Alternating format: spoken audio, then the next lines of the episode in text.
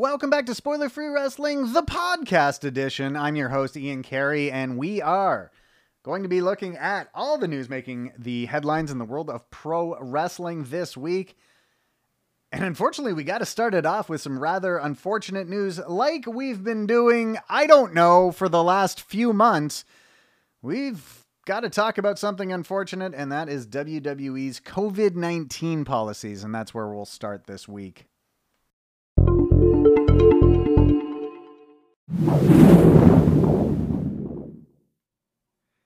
WWE is currently experiencing an outbreak of the coronavirus at its performance center in Orlando. Multiple WWE employees have come out publicly and confirmed that they have tested positive for the virus. These include Renee Young, who is said to be feeling better now after having been bedridden with the virus last weekend. WWE producers Adam Pearce and Jamie Noble have each come out and said that they have tested positive, as has announcer Kayla Braxton, who revealed that she has tested positive for the virus twice now. The outbreak comes on the heels of WWE coming under fire for a policy of not allowing developmental talent acting as fans at tapings to wear masks. WWE sent this statement to media regarding the mask policy that had been in effect until recently at the Performance Center. Here is what the statement says Fans have not been in attendance at WWE events since March 13th. Yesterday, a select number of friends and family were permitted to attend WWE's TV production. These individuals were required to participate in medical screenings prior to entering the closed set at our training facility and were kept apart from in ring performers and production personnel. Attendance was below 20% capacity, and social distancing guidelines were adhered to with at least six feet between parties, thus, face masks were not required. Now, following multiple positive COVID 19 tests from its employees, WWE has since permitted the use of masks at tapings, as evidenced by those in the crowd on SmackDown who were wearing them. Up until recently, WWE was not testing people for the virus before permitting them into the Performance Center. This has since changed. WWE has sent the following to media in regards to the testing they will be doing moving forward. Here is their statement. WWE will continue COVID 19 testing of its talent, production crew, and employees in advance of TV productions for the foreseeable future. Now, that WWE will be testing all wrestlers and staff at TV productions moving forward is good news. The unfortunate news is that the virus has already been allowed to spread to the roster and others employed by the company. This is something which could have been avoided if testing had been brought in before employees started to get sick. The spread of the virus at the PC could have also been slowed down if masks had been used. So, now who does this put at risk? While many on the WWE roster are healthy and young, many others are still vulnerable to the negative effects of the virus. Daniel Bryan is asthmatic and potentially at greater risk of suffering negative impacts from the virus. He has been at the PC regularly since the global pandemic began, but not on the most recent edition of SmackDown taped after the outbreak at the PC took place. 71 year old Ric Flair was recently a part of Raw tapings and is now aligned with Randy Orton. Flair has had a slew of health problems in recent years. Now, if the outbreak at the Performance Center does anything to impact Ric Flair's quality of life or his overall mortality, it would make this story one of the most negative in the history of pro wrestling. WWE producer Adam Pearce's positive test has reportedly worried some in WWE as well, as Pearce had been working closely with Bruce Pritchard and the 74 year old Vince McMahon, possibly exposing both to the virus. It's entirely likely that WWE felt they had no choice but to soldier on with tapings due to their television contracts with Fox and USA failing to provide the content they are contractually committed to provide the networks with could have led to termination of the agreements regardless of how the company was impacted by the global pandemic. It's probably likely that the next round of TV contracts from any promotion will include clauses about what will and should happen in case another global pandemic is to take place. The policies WWE has now implemented, such as allowing masks and testing for COVID 19, will help to stop the spread of the virus at the PC and hopefully prevent further outbreaks. But they are what should have been done to prevent an outbreak, not used as a response after an outbreak has already occurred. That is how WWE's COVID 19 policies have put profits before people.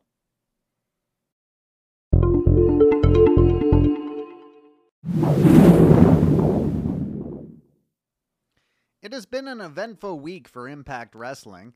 The company has parted ways with four wrestlers, two of whom were scheduled to be in a world title match on the next pay per view.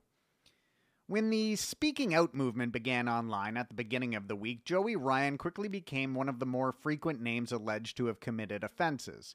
Dave Crist and Michael Elgin were also named. Impact fired Joey Ryan and Dave Crist and announced they were suspending Michael Elgin pending a further investigation into the allegations against him. A few days later, it was announced that Elgin would not be part of any future Impact programming. He wasn't fired, but they've announced he's not going to be on the show anymore. Tessa Blanchard was also fired from Impact this week and stripped of the promotion's World Championship. Blanchard has not competed for Impact since the onset of the global pandemic, and there have been reports she failed to send in taped promos for shows. It is also being reported that her contract was set to run out before Slammiversary, and the two sides were having trouble working out a deal. Eventually, Impact decided it was better to just cut her loose and move on. So, this might seem weird to say, but it's not entirely clear there will be any negative outcomes from the departing talent for Impact Wrestling. It actually comes at a rather ideal time for the promotion.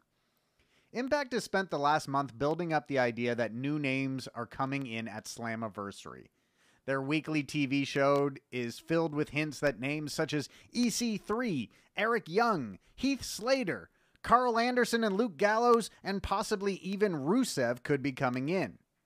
Impact was looking to shake up the roster anyway, having to cut ties with two wrestlers who already had problematic reputations and two more who were not an overly important part of the show. It's not clear if Impact's going to be harmed too much by their departures. Even the world title match at Slammiversary having to be changed just a few weeks out isn't really that big of a deal. The pay per view isn't built around the world title match. The pay per view is being built around who from outside the organization shows up and becomes a new part of Impact Wrestling. The tagline for the pay per view is Our World Will Change. Well, part of this change means parting ways with wrestlers as well as bringing in new ones. Tessa Blanchard and Michael Elgin had likely done all they could do for the promotion by this point. New faces is exactly what Impact Wrestling needs, and those will arrive on July 18th.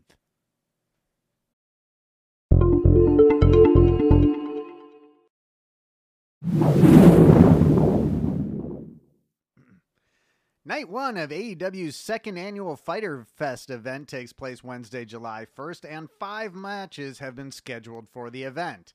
So let's run down the lineup for night one of Fyter Fest.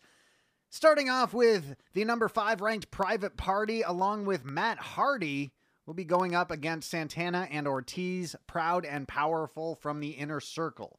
Now, in recent weeks, Matt Hardy has become something of a mentor for the young Private Party team of Isaiah Kassidy and Marq Quen. Hardy will be in their corner for this match against Santana and Ortiz on opening night of Fyter Fest. Now, Private Party are currently ranked number five in the official AEW top five rankings. Santana and Ortiz aren't ranked, but a win over Kassidy and Quen would likely change that. It's a very crowded tag team division, however, and it got even more crowded recently now that FTR has arrived. FTR are also outside the top five currently, but that could change very soon. Now, what role Matt Hardy plays in this match should be interesting. He might be around to fend off any interference from the inner circle, but with Hardy, it's tough to know what's going on. He could be broken Matt Hardy. He could be Matt Hardy version 1, or maybe he'll even be the version of Matt Hardy from The New Brood along with Michael Hayes. Next up, we got Jungle Boy and Luchasaurus from Jurassic Express. They'll be going up against MJF and Wardlow. This match continues the rivalry between MJF and Jungle Boy, which is a feud that could continue for decades given the age of each competitor. We just saw Wardlow defeat Luchasaurus in a lumberjack match on Dynamite, and at Double or Nothing, we saw MJF defeat Jungle Boy. So, this match between the Jurassic Express and MJF and Wardlow will be the rubber match between these two sides, and it should be interesting to see who comes away with the victory here. And next up, we have an AEW Women's World Championship match as Hikaru Shida defends against the number two ranked Penelope Ford. Shida won the AEW Women's Championship at Double or Nothing. Her first attempted title defense will take place on the first night of Fyter Fest when she takes on Ford. Shida is sporting an 11 and 1 singles record heading into the match. Ford's record is at 4 and 3, but she has defeated some notable names including former AEW Women's World Champion Riho. Her victory over Riho actually came on an episode of Dark back in March. Ford getting the title shot here is at least somewhat in part due to injury and travel issues the division has faced recently. Riho, Yuka Sakazaki, and many others are facing travel restrictions, and the number four ranked Kris Statlander is now out of action with a torn ACL. Add to that, the number five ranked role model Britt Baker is also on the shelf with an injury. At Double or Nothing, Ford actually dropped a match to Kris Statlander in singles competition. Penelope Ford did earn this title match, though. She pinned the champion in tag competition on Dynamite recently when she teamed with Nyla Rose and was able to pick up the f- pin on Shida thanks to some outside interference and a shot to the head with the title belt. Cody Rhodes will also look to defend the TNT title at Fyter Fest when he takes on the Inner Circle's Jake Hager. And the first real test of Cody's TNT Championship reign will come here on the first night of Fyter Fest. This will be the second big title match in a row for Hager, who took on Jon Moxley in an empty arena match for the AEW World Championship in April. Now, Cody won the title last month at Double or Nothing, but has already defended it three times. He's defeated Jungle Boy, Marq Quen, and the newly signed Ricky Starks. The Inner Circle's Jake Hager represents a big step up in competition for him, however. And finally, we will have an AEW Tag Team Championship match at Fyter Fest when Kenny Omega and Hangman Page take on the Best Friends. Omega and Page won the tag team championships back in January aboard the Chris Jericho Rock and Rager at Sea. A lot has happened in wrestling and the world since then. Page and Omega have successfully defended the titles against SCU, the Lucha Bros, the Young Bucks, Kip Sabian and Jimmy Havoc, and the Natural Nightmares since winning the titles in January. While Page and Omega have been carrying the belts, the best friends have been steadily moving up the rankings. They have won eight straight tag team matches, an undefeated run that dates back to March when they dropped a bout to the Lucha Bros. Page and Omega have proven to be dominant tag team champions, but it's no secret that they aren't always on the same page. Should dissension within the team boil to the surface at Fyter Fest, Chuck Taylor and Trent could end up the new AEW World Tag Team Champions, and that is your Fyter Fest Night 1 preview from Spoiler Free Wrestling.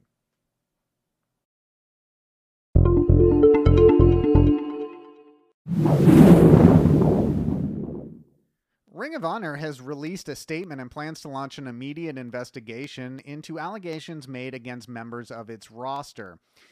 Now, ROH's Marty Scurll signed what is thought to be to, what is thought to be the largest contract Ring of Honor has ever doiled out earlier this year. Additionally, Scurll is now the head of the company's booking team.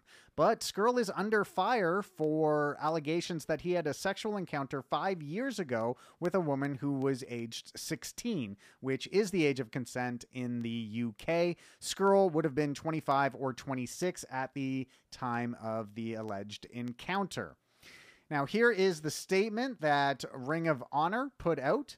They said, At Ring of Honor, we pride ourselves on the respectful and inclusive environment we have built, one that ensures all employees can work in a place where they feel safe and respected. We take these matters extremely seriously and have a zero tolerance policy when it comes to this type of behavior. Ring of Honor has launched an immediate investigation into the claims made against its currently contracted wrestlers. We will update you on our investigation once it concludes. Now, Marty Scurll has uh, put out two separate statements on the matter. The first came on June 23rd, and that statement reads as follows. I am aware that a young woman has bravely come forward with her account of sexual abuse by some members of the wrestling community in the UK five years ago, a community I was a part of. Although I truly believe that our encounter that evening was consensual and the fact that the encounter was legal is almost not the point. I understand that she now views our encounter as a as part of a bigger problem within the wrestling community. What concerns me at this moment is that from what I've been reading, she is a fan of wrestling and was made to feel unsafe within that community. That is not acceptable. I also understand that people have been attacking her on social media, and I implore you to please stop. She has a right to her voice, and it is our responsibility to listen. Scurll then released a more detailed statement the following day. In 2015, after a wrestling event in the UK, I had a brief consensual sexual encounter with a woman. In that moment, at a bar, in those circumstances, I had no cause to question her age. I don't say any of this lightly or to seek absolution for my ignorance. Although I did not become aware of her age until after the encounter, the reality of the age disparity is not lost on me. I understand that although our encounter was technically legal in the UK, my lack of good judgment that evening has disappointed many fans. This week, the woman I am referencing bravely shared her stories of abuse she experienced while attending a wrestling event while attending wrestling events during that time period. My name has been included in one of the recollections she has shared. I can only speak to what I know to be true and my own actions. It is my understanding that this woman continuously supported our sport through her attendance at events, seminars, and training sessions, and as an industry, we failed her. I cannot begin to understand the difficulties she must be experiencing, and in that spirit, I ask that you please continue to respect her privacy. My immediate priority is to seek forgiveness for unknowingly contributing to a culture that for too long has promulgated ego over humanity and hurt many along the way. For those of us with a voice that can reach beyond our own doorsteps, it is our shared responsibility to be better and do more.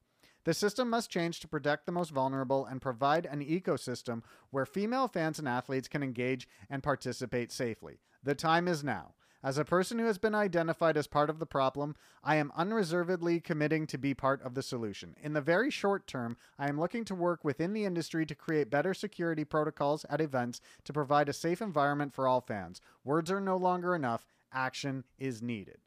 So it's not clear if Ring of Honor's statement is referring uh, specifically to Marty Scurll. Uh, however, the Ring of Honor does promise to update fans when they conclude their investigation, and it'll be interesting to see if any action is taken at, against Marty Scurll uh, and what that action is. Ring of Honor has invested a lot of money in Marty Scurll and has put a lot of faith in him leading their company moving forward. So, this is a very big issue for Ring of Honor, and we'll keep you updated at Spoiler Free Wrestling.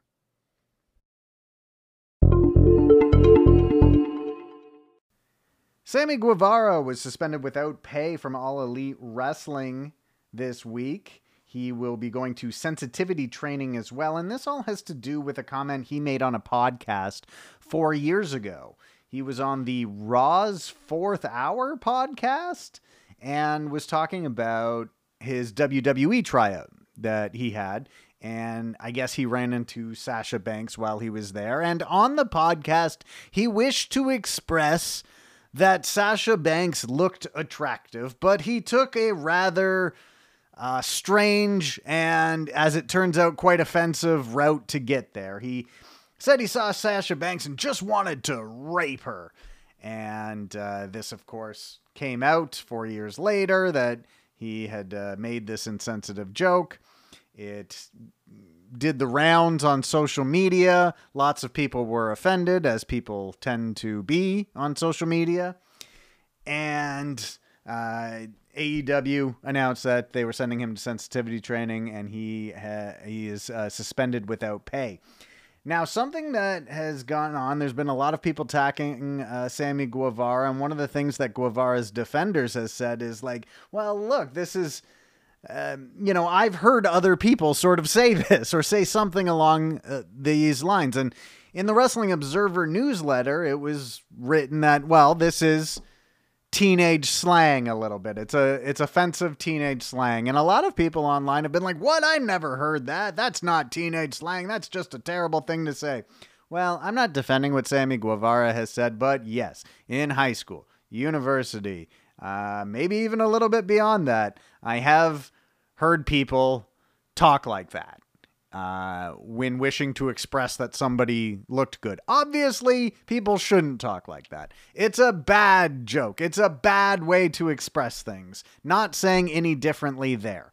But it is something that Sammy Guevara probably heard somebody else say, and that then sets the precedent in his mind that it's an okay thing for him to say, and he said it. And now it's come back to him four years later, and uh, he's suspended and paying the consequences for it now. Now, he and Sasha Banks did talk. By Sasha Banks' statement that she put online, it uh, sounds as though they had a very open discussion. And Sammy Guevara has sounded very apologetic. He certainly sounds as though he's committed to not saying things like that again in the future. And he said in a video that when he comes back, he's going to be a better version of himself. And honestly, to me, and I, I get that people feel differently. To me, this is a non-issue. You know, like this is he made a bad joke that other people have made in the past that he's probably heard other people make in the past and he made it publicly about a person which is stupid and he got in trouble for it. But he sounds as though he's really learned his lesson and stuff like that isn't going to happen again, which is the best possible outcome for something like this. So I would imagine it won't be long until Guevara is back on AEW Dynamite. He's undergone his sensitivity training, and this whole ridiculousness can be put behind him and behind Sasha Banks. What I have a problem with is this whole gotcha mentality that's going on on social media where people are looking for any perceived offense to try and get somebody blackballed from wrestling, fired from their promotion, or something along those lines. What Sammy did just doesn't fall into the category where something like that is justified, where that type of reaction from others is justified. Uh, exactly what should have happened happened. He's going to go to sensitivity training, and he apologized to Sasha Banks. Anybody taking it farther than that, I, I just I can't relate with you. And finally, uh, one last news items or one last news item, and then we will get into the weekly ratings for this week. Um, Charlotte Flair is going to be gone from WWE for a little while. So this actually came out last week. I'm not really sure if we talked about it though. Um, or maybe it didn't come out last week. Anyway, she needs some type of surgery, though the kind of surgery that she needs and for what is not known. And there are conflicting reports about how long she's going to be away for. So there was a news article in the in the Metro in the UK that said she won't be back uh, until Survivor Series at the earliest, most likely the Royal Rumble. Uh, other sites, uh, Dave Meltzer saying SummerSlam likely. She's likely back by the SummerSlam. So who knows? Who knows what's going on? Uh, Ric Flair was also on a podcast and sort of slyly mentioned that there were some TV shows that had some interest in Charlotte Flair. So maybe her return date has a little bit more to do with if she'll be filming some TV shows. But as I say that out loud, what TV show is filming right now? I don't think there's any TV shows filming right now. So I take it back. That TV series having interest in Charlotte Flair probably has nothing to do with how long that she's gone for.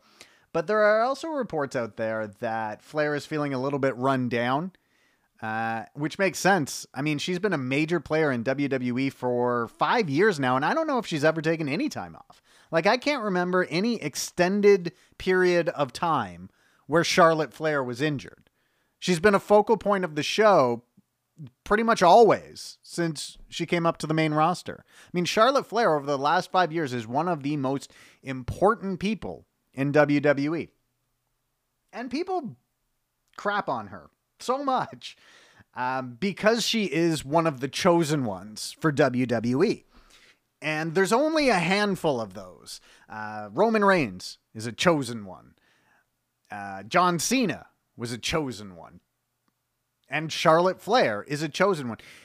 even there's some others like Becky Lynch is a chosen one now, but it's only because the fans chose her so much. But Flair and Ronda Rousey, Ronda Rousey, of course, is a chosen one. And what I mean by chosen one is that they are Vince McMahon's projects, right? They Vince McMahon sees money in them. And so everybody else on the roster or in the division who isn't a chosen one, to some degree, is being fed to the people that are, to the Charlotte Flairs, to the Roman Reignses, to the John Cenas. Because those are the people that make WWE the money. Everybody else is a bit player in that game. In that game of do what Hulk Hogan did for Vince McMahon in the mid 80s. Because that's what brought that's what brought WWE or that's what brought Vince McMahon his success was having that one babyface star that he can ride to millions and maybe even a billion dollars. That like that's what WWE looks for. And they see that in Charlotte Flair. They saw that in Ronda Rousey and they saw that in Roman Reigns. Charlotte Flair is a chosen one, and that gets fans of non chosen ones really upset. Like if you're a big Ruby Riott fan, which I am, and you see Ruby's never given a chance to really be a top star, but Flair is given every opportunity to maintain that spot. So it just gets frustrating. Like, why can't my favorite be better than Charlotte Flair? Well, because Vince McMahon's favorite is Charlotte Flair, and your favorite is never going to be import- as important as his favorite is. And that's why Charlotte Flair gets a lot of hate. That's why she gets a lot of hate from wrestling fans and why she gets a lot of love from Vince McMahon. But Charlotte Flair, she's going to be gone for a little bit. Um, whether she's back at SummerSlam or Survivor Series remains to be seen, but Charlotte Flair being out of action provides a lot of opportunities for other women on the roster. Looks like Asuka is going to be somebody who's going to be slotted into that position where she could be playing a much more prominent role in the company. Of course, she's Raw Women's Champion now. She's involved in major storylines. She's I, and she's somebody that a lot of people um, really enjoy. So the fact that Vince McMahon seems to be getting behind Asuka now as well, uh, that's going to be welcome news to quite a few.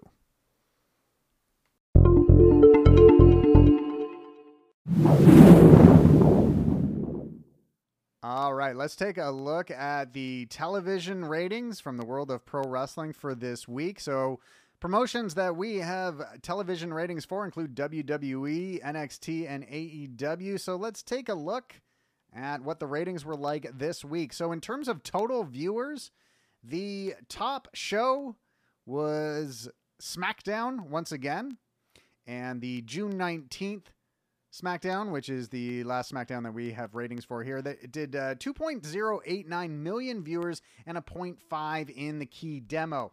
The key demo is for viewers that are 18 to 49, and it's the demographic that advertisers care the most about. So, actually, in the key demo, the top wrestling program in the United States is WWE Raw. Now, in total viewers, Raw only did 1.922 million viewers for the June 23rd episode, but they did a 0.53 in the key demo. Raw is also three hours, so that plays a factor too. So, looking at SmackDown's ratings over the next little bit, going back to uh, May 22nd, they were doing 2.042 million viewers. They've kept the 0.5 in the key demo consistent over the last five weeks.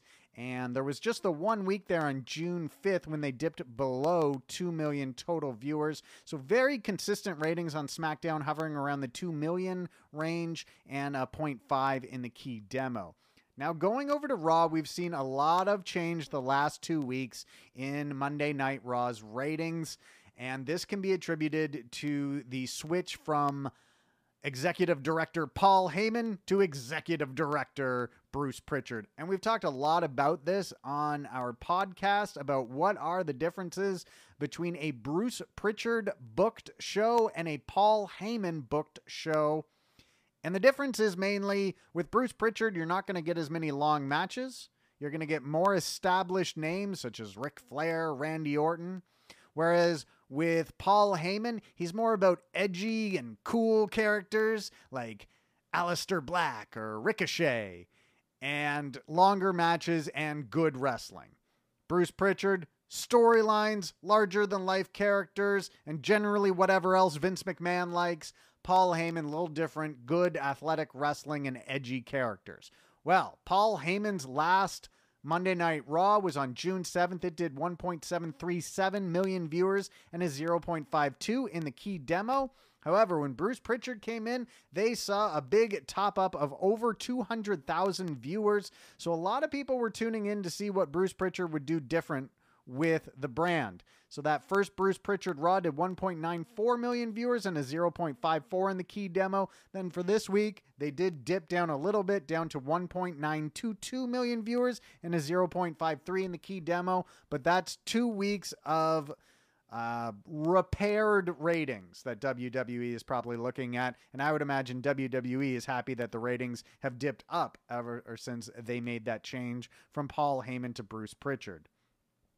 Now, there was some interesting develops in the Wednesday Night War this week where NXT actually won in total viewers. Now, this is just the second time that I can remember. might there might have been others, but to my knowledge or to my recollection, this is only the second time NXT has won in total viewers. However, they did not win in the key demo. So for the June 24th episode of NXT, they did 786,000 viewers, which is a very good number for NXT, and a 0.19 in the key demo. So the key demo was actually lower than it was for the previous week, even though they had more viewers. Uh, but a 0.19 in the key demo, that's actually fairly consistent with what they do. But 786,000 viewers, that's a good number for NXT. And that total viewership beats AEW's uh, total viewership for the same night on June 24th. They brought in 633,000 viewers, which is one of their lower numbers, and a 0.22 in the key demo. So they actually beat NXT in terms of the key demo. So advertisers liked what AEW Dynamite did better uh, than what NXT did, but total viewers goes to NXT. So when you look at like maybe what was it that has caused NXT's numbers to go up there a little bit, they had a very important main event match. Keith Lee, Johnny Gargano, and Finn Balor, with the winner moving on to the July 8th episode uh, to face Adam Cole for the NXT World Championship. And that match is going to go head to head with night two of Fyter Fest. And so NXT is branded the next two weeks the Great American Bash to go up against AEW's Fyter Fest. So it's going to be very interesting to see what happens in the ratings for the Wednesday Night War as we go into two weeks of branded events on Wednesday nights.